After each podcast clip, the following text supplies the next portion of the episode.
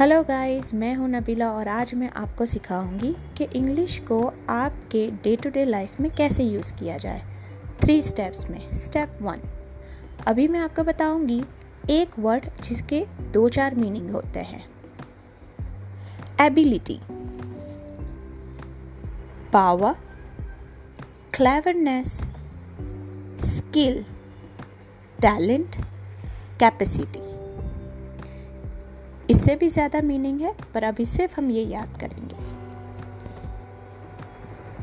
Second step एक ही word को आपको पाँच बार बोलना है अपने मन में। Repeat after me ability ability ability ability ability now second power power power power third cleverness. Cleverness. Cleverness. Cleverness. Cleverness. Skill. Skill. Skill. Skill. Skill. Skill. Capacity. Capacity.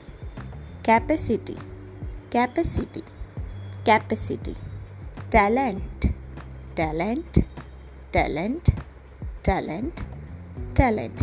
Now repeat all one time.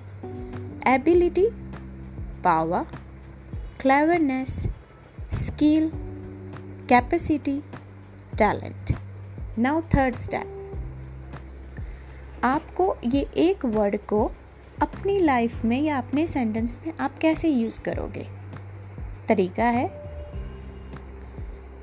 उसकी इतनी ability ही नहीं थी कि वो ये काम कर पाता।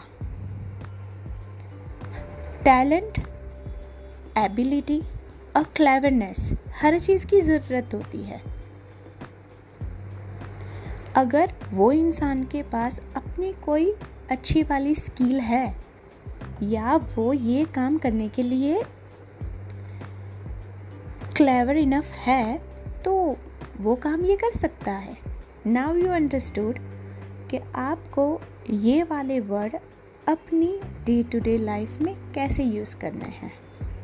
Try once I hope you understand what I am teaching you it will help you if you remember few words in your mind